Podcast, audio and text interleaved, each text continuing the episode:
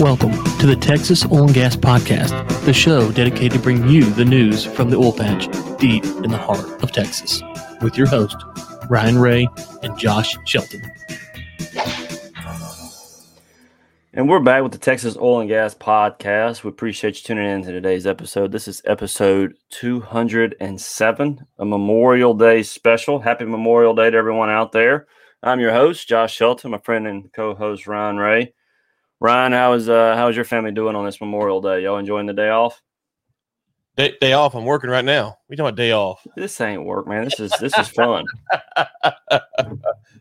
no, it's good. It's good. We have some uh some good friends coming over this afternoon. I think you're supposed to come over. Maybe I don't know. I don't know. You you might know that answer better than I do. So so I don't know. I don't know. I think we I think we're hanging out. Uh, it's kind of rainy, man. Like we got more rain in May than I think I ever remember. Oh man, I mean, I looked at the radar. We're supposed to have like four or five days of rain next week. It's like unreal.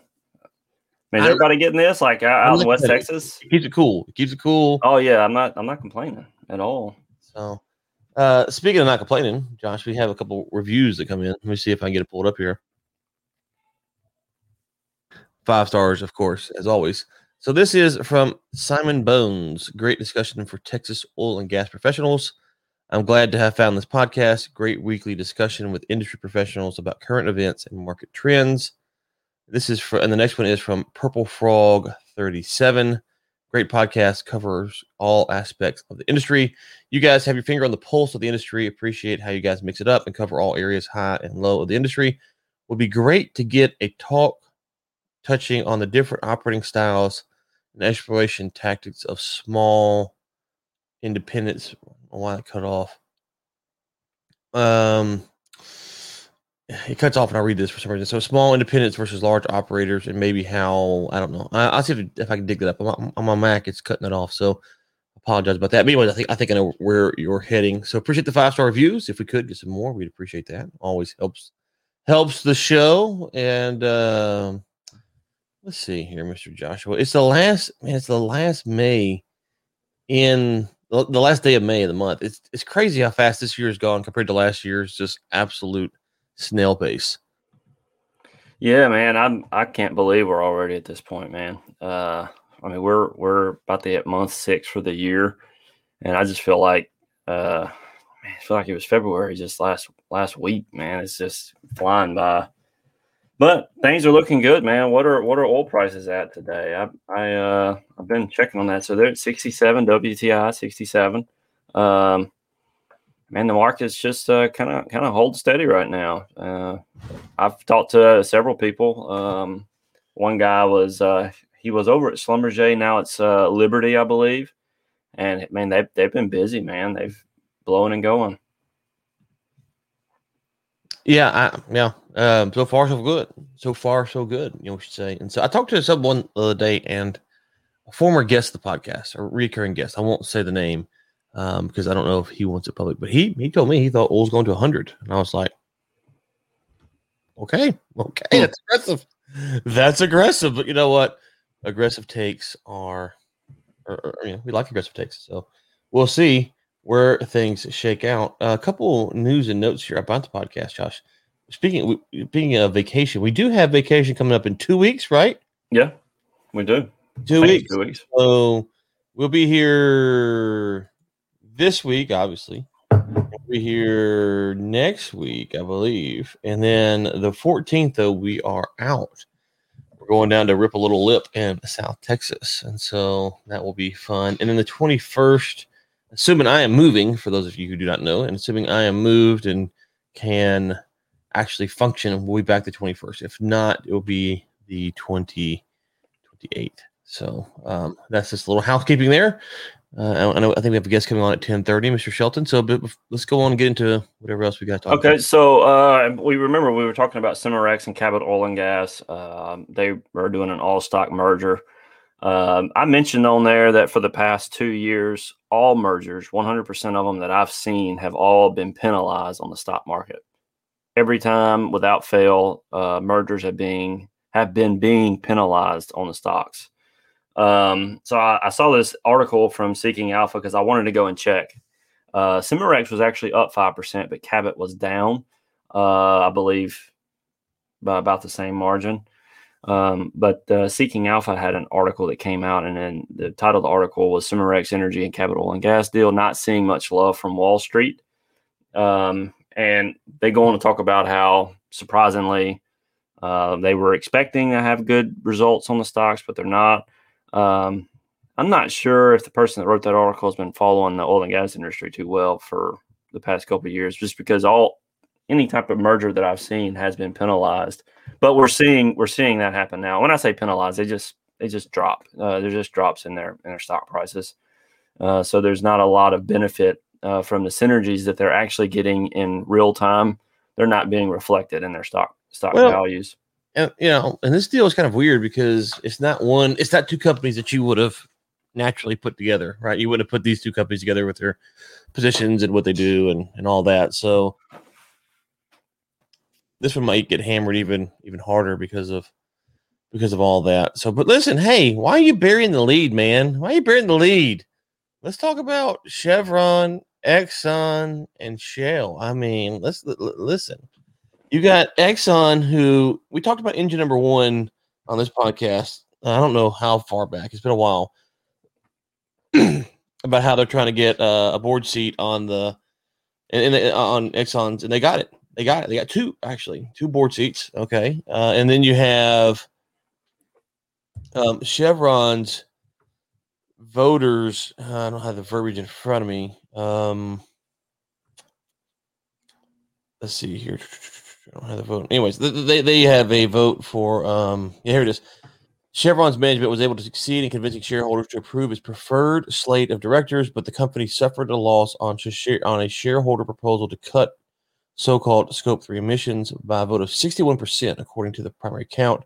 This means that shareholders of Chevron expect the company to somehow control and reduce the emissions caused when it is when its products are used by its customers. That's according to our good friend David Blackman. And then Shell, um, this is a Dutch court decision ordering Shell to drastically, I'm sorry, dramatic, dramatically expand its plan to cut greenhouse emissions.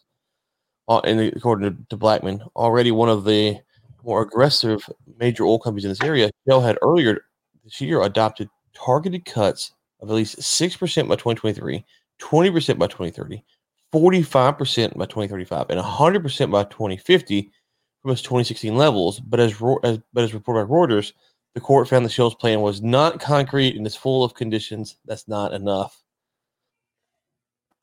Mr. Shelton, Big Oil's in trouble. Or is it? Is this good news for Big Oil?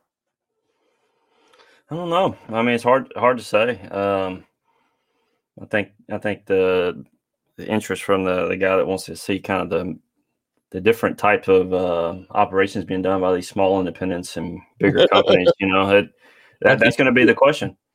yeah.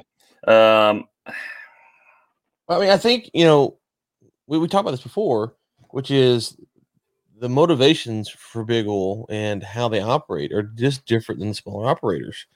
And so if big oil can choke out its competition through legislation, then good for them. Um, I say good for them in the sense of that makes sense. I'm not, not encouraging it per se, but good like that, that, that that's what they're that's how they think about it.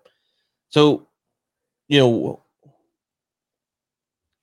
I think the thing to to follow is, and someone pointed out to me last week, um, that the activists have struggled to get these legislative matters uh, passed through Congress or the EPA or wherever.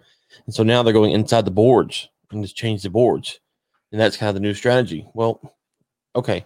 If that's true, then I think it's really a double dip, right? Because once you get Exxon to adopt this policy, Exxon's going to do what? They're going to call up Congress and say everyone should adopt this policy. Yeah. And Congress is going to say, well, if Exxon's adopting this policy, then everyone should adopt this policy. So it's actually maybe a pretty, um, so that person's right about they're trying to change this the company profile.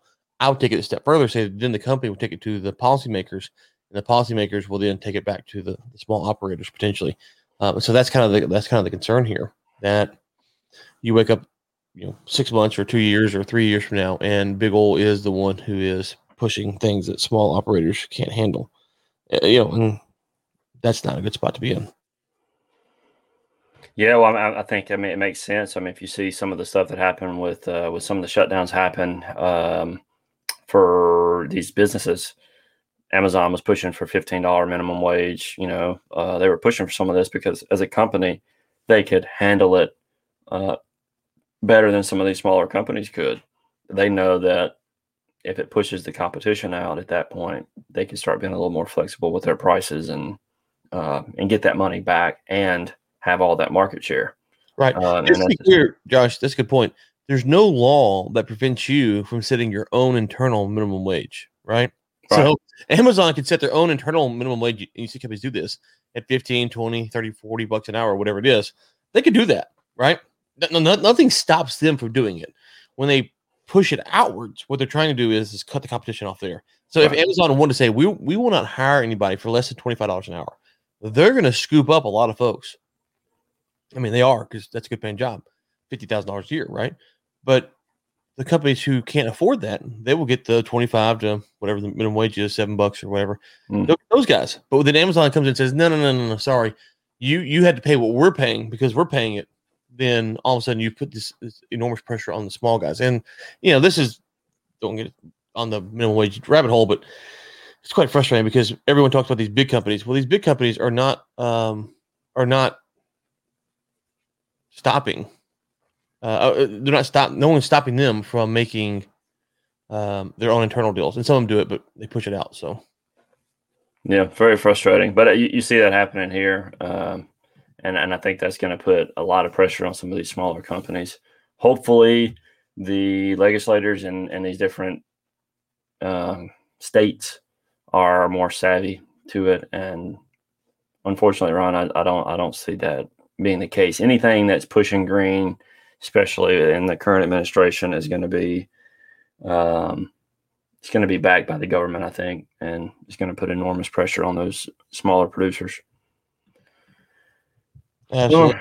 all right, Ron. So uh, a couple of things. So um, one of the things that that we've talked a little bit about is when the market started uh, focusing on returning cash to shareholders uh, that that really began a major shift in the industry. This was probably, I guess, two and a half, three years ago. This became a major topic, and a lot of these companies started being evaluated differently. And so now, as they're building out these portfolios, companies are changing the metrics by which they measure the, the success of a company.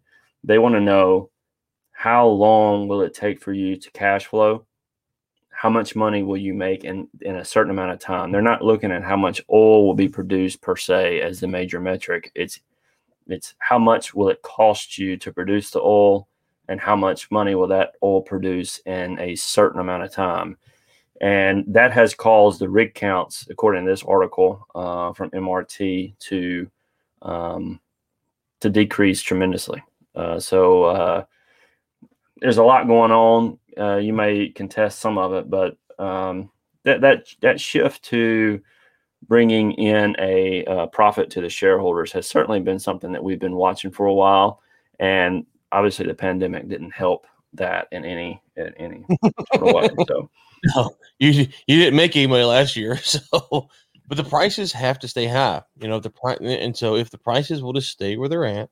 Um, and listen, I will put this in the show notes. We had on last week on Inside the War Room, Mark Rosano talking about the economy. And so, um, for folks who are interested in that kind of stuff, um, I'll put that in the show notes and you go check out Mark's uh, and my conversation about economy, oil prices, and why the prices actually, from our perspective, a little bit high. And it has to do with where the storage is at. It has to do with um, what's actually happening when you look at how the market's being traded. And I would refer you to one other person on Twitter, Big Orrin, who covers this. So the price is high now. It doesn't matter what you think. It is high. It's good, but I think it's a little bit um, a little bit over inflated. And see here. I think our guest is in the waiting room. Uh, ben, give me a thumbs up if you're ready back there. There he is. Let's bring him on. Okay, get him on the big screen here. Morning. There he is. Morning, ben. ben. How are you guys doing? Doing good. Doing good. How about you? Good. Loud and clear. Yeah, yeah. great. So uh, you've been on the show, I think, maybe a couple years ago why don't you introduce yourself? You have a new venture you're talking about, so uh, a little bit about, about yourself and what what uh, we're going to talk about today.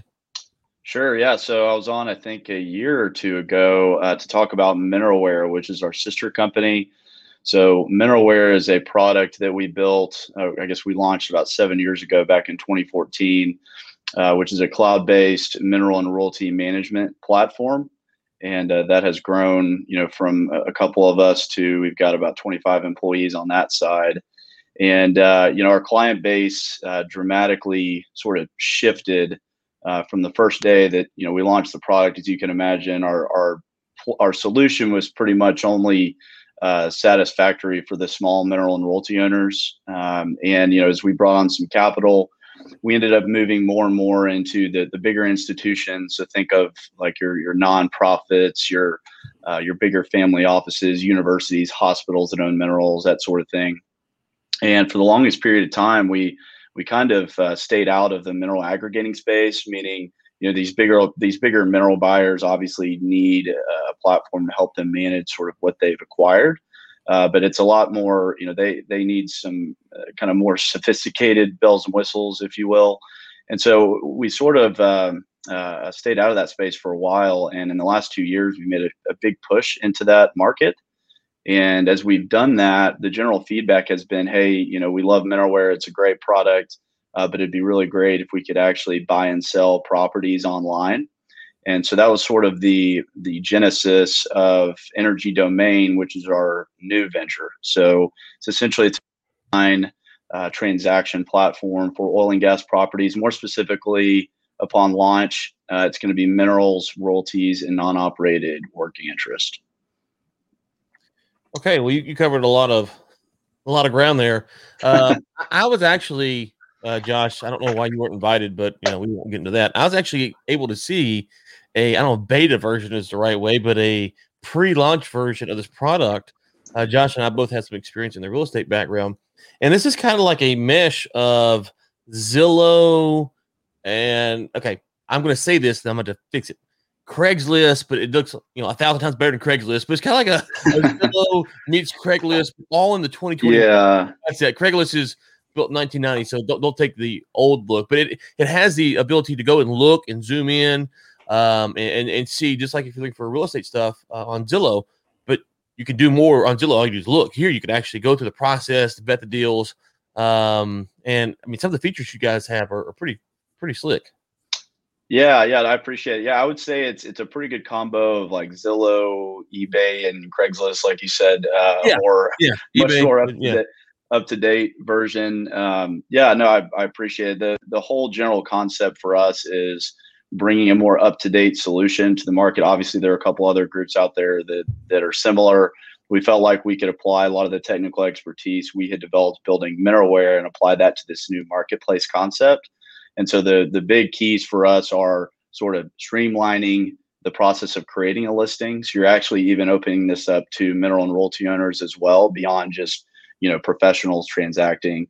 Um, and then also on the buy side, providing the buyers all the tools they would need to actually conduct their due diligence on the deal directly on the platform. So you know most other companies or, or any other online transaction platform or really any transaction platform, you're kind of going to it, a buyer's going to a, a, particular deal and they're looking at a virtual data room. They're looking at deeds and check stubs and all kinds of information that they're going to use to conduct their due diligence. But they end up go, going to all these other data platforms to kind of vet out the deal, whether they're looking at permit or activity or production uh, data. And so we're actually providing all that in one solution and it's completely free unless you uh, obviously transact a deal. We collect a, uh, a, a commission. And, before we go further, you guys are licensed and all that jazz. Uh, so it's not yeah. People hear like whoa, whoa, so maybe, but I know you have like I think Series Seven potentially. What, what do you have? Yeah, so we are. Yeah, we are. We are a bro- we have our own broker dealer. Uh, so uh, not to get into the weeds on securities law and stuff, but yeah, we uh, we are a licensed uh, broker dealer. Okay. Well, yeah, for those who are listening who goes, I'm not too sure about this. This is all. Um, yeah, yeah. So yeah, it's actually funny because we've had a few folks. So so to kind of step back a second, we opened up uh, for registration two or three weeks ago, and essentially what we're doing is we're collecting all of our buyers in a hopper and setting up deals on the side simultaneously, just so we can establish that critical mass on both sides before we push all the deals live. And we have actually gotten a few folks that uh, you know push back because we collect a lot of information up front. You know, as a broker dealer, we're asking you know social security numbers, EIN, stuff like that. That's all to verify identity and run it through all the proper anti-money laundering and terrorist protocols and all that.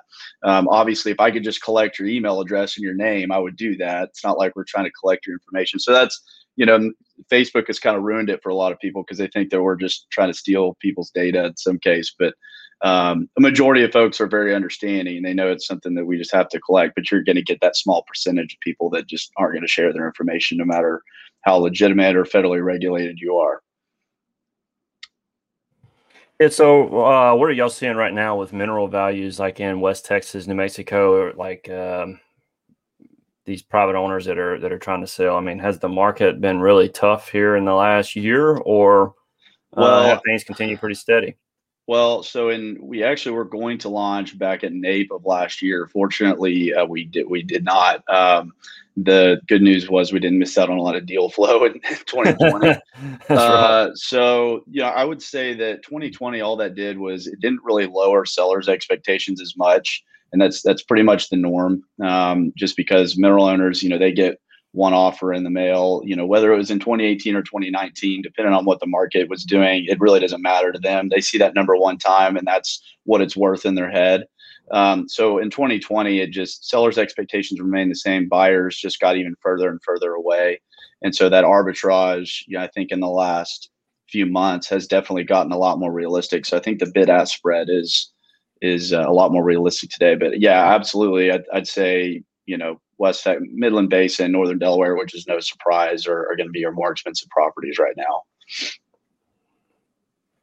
One of the questions I get um, often being is, you know, like if you someone someone sent me something said, "Hey, is this a good deal or not?" Right? And and how do I how do I find out if it's a good deal? It's like I, you know, I don't know. I'm not a geologist, you know. But your guys' site, when I went to your office that day, uh, you're pulling up like, you know, hey, here's a you know. So if someone sent you some uh, acreage in this area, you can go to your site and you can actually see the acreage. You can see the existing wells. You can see the mm-hmm. logs. Like maybe unpack that. So this is the, the thing that impressed me so much was not the transaction side because that's very clean and cut, but the the ability to do due diligence, as you've kind of talked about some, but you can really get a lot of information off the site, and that's going to be helpful. And so it's going to be a, a deal where um, I think you guys will see a lot of people going to your site as as a um, as a tool, as a resource to kind of get familiar with stuff that they're not sure with, and of course they'll eventually probably convert to leads at some point. Yeah, yeah, absolutely. So, like I mentioned a little bit uh, earlier, you know, uh, anytime you're transacting a royalty deal, mineral deal, non-op, there's a lot of different hoops that you have to jump through to evaluate it. So for us, um, although we do have a you know a, a broker license and all that, um, we are trying to be a pure play exchange. So we're not trying to we're not going to provide valuations or anything like that. Ultimately, every buyer is going to use their own valuation, you know, their own models for for any deal that they're looking at. And so what we're trying to do is get these buyers as far up the hill when evaluating the deal as possible. And we use that just aggregating all the public data. So anytime that you're looking at a listing, well, when I say that, public data, but also the listing specific data. So when a buyer is looking at a deal, they can see all their check stubs. So anytime a seller puts a deal on our platform, instead of just putting PDFs of check stubs or scanned scanned images of check stubs or JIB statements, joint interest billing statements. We we use a lot of the same technology we built for Mineralware to digitize all that check stub data and the joint interest billing data, so that a buyer, let's say, especially nowadays, buyers are looking at uh, they're really not valuing as much upside as they used to. So it's a lot more straightforward, and they're looking at PDP. You know, they have a, a very specific model that they use, and in order to sort of pull data into a model, they need the data in a format that, that's easily ingestible. So all of our check stub data and JIB data is very easily ingestible where a buyer can move that into their model. But also from the public data side with, with our partnership with Mineralware, which is another company under our umbrella, as I mentioned earlier, we, we are aggregating all of the well data, permit data, and production data from every producing state in the country right now, um, just like any other big data vendor is uh, and we're providing that to our users for free. So when a buyer is looking at our at any deal on our platform, um, they can see all the tracts that are part of the listing. They can see all the leases. it draws a three mile radius around the listing and it populates all the public data.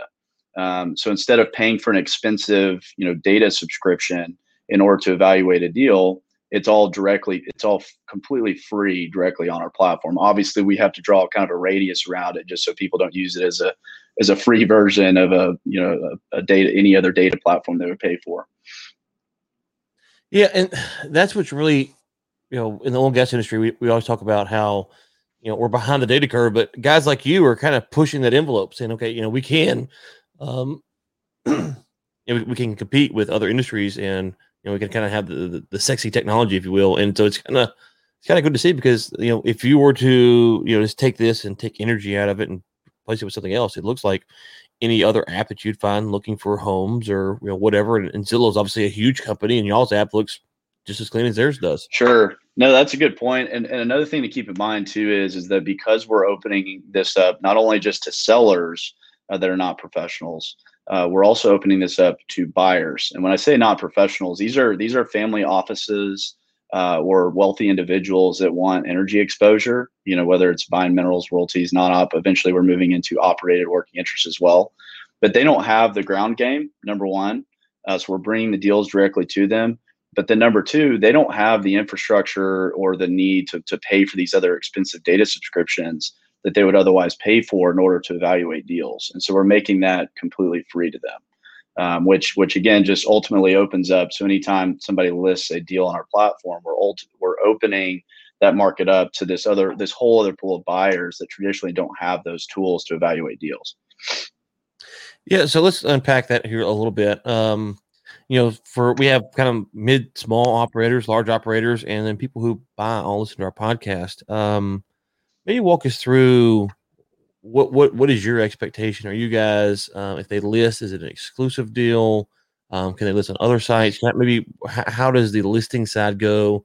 Um, or uh, you know, is there limitations on you know they can list deal A on your site, but then deal B that's not related can be listed somewhere else? Any kind of mm-hmm. stuff like that? Yeah, so our so our exclusivity is strictly on a deal by deal basis. It's not a relationship based meaning you know when you first create your listing you can either do it yourself you can leverage us to help you with it. Um, there are a couple different options. So instead of pigeonholing our sellers into an auction process we also give our clients the ability to create what we refer to as a negotiated sale listing. So we have a lot of sellers that have said in the past you know i don't need to divest in the next month but you know we're looking at divesting this asset in Q3 or Q4. But if you're telling me that I can do a negotiated sell today and somebody's willing to just make me an offer, kind of like a make me move type concept, you know, Zillow, um, it's a they can negotiate the sale directly on our platform. So there's a couple different options, but they can also, in addition to that, add in a buy it now price as well. So we've had a lot of buyers tell us in the past that you know there there might be a, a buyer that has you know a big acreage position. I'm just for the sake of simplicity um, i'll give an example. You know a buyer's got a big position in haynesville and there's a seller on our platform that has put you know there's some bolt-on acreage that would fit really well into this buyer's existing uh, existing acreage. Uh, and let's say that that particular acreage in the haynesville they have a very very low cost basis uh, and they would be willing to pay this elevated buy it now price just because it fits so well into their existing uh, acreage. Um, and at that point, it's really just even though they're paying an over, you know, they're paying a, an elevated price to the buy it now, it's actually still leveling out at a relatively low cost basis as you average it out throughout the portfolio.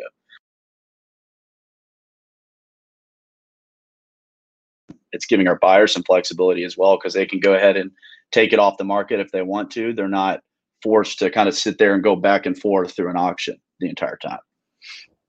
And then on the buyer side, is this for people who are just getting into minerals, or do you need to be a more sophisticated buyer?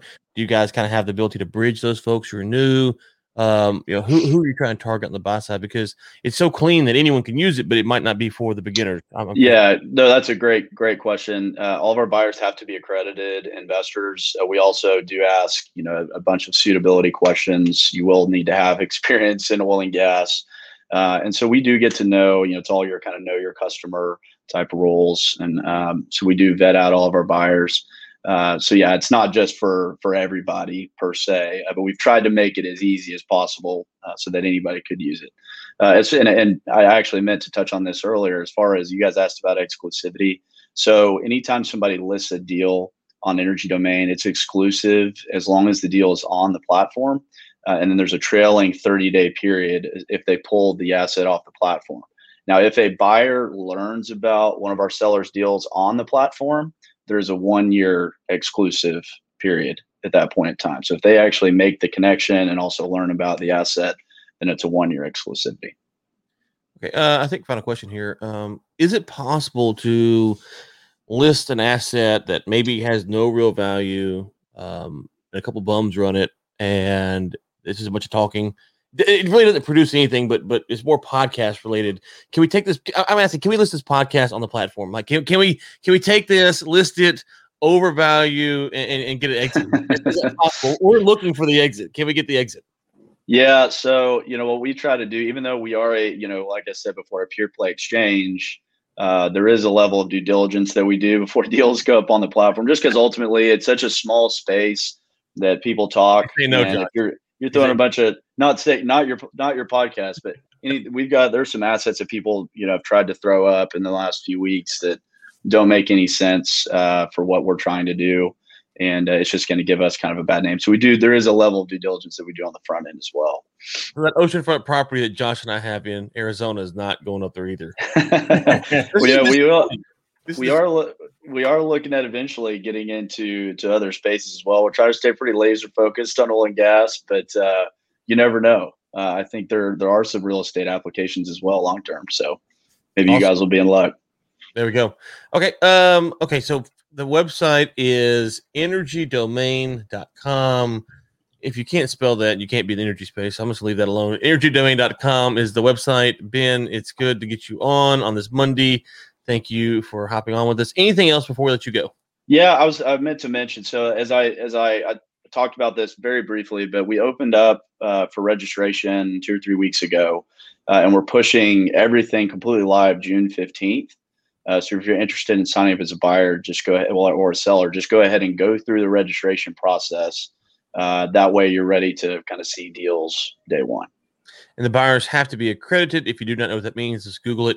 And but the sellers don't obviously because it's theoretically possible you could have stuff to sell and you're Correct. an investor. So the buy side is accredited. The sell side, as long as you have a viable asset, um, get in contact with Ben and his team over there at Energy Domain. Um, okay. All right. Well, thank you, sir. It was good to have you on, and best of luck to you guys as you move forward.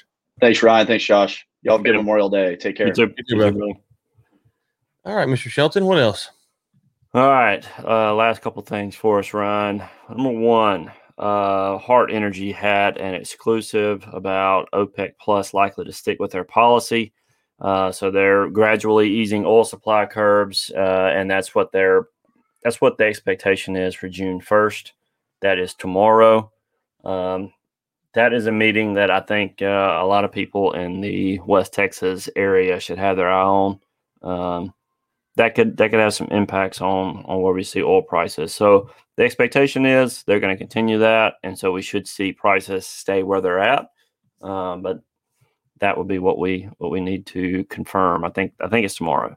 Yeah, I think you're right. Um, and we do not have Energy Week this week. Dr. Wald is out, so uh, we'll be covering that next week on the show. I'm sure, Mr. Shelton. Um, now we can't break this news yet. You know I'm talking about. I got some news this weekend that was kind of interesting. So hopefully we can break that news. But that's that that will be an interesting conversation for the Texas Roundup when we can talk about about that deal here, hopefully in the next couple weeks. But with that, hope everyone has a great Memorial Day weekend. Um, or hope you did by the time you heard this. And until next time, keep climbing.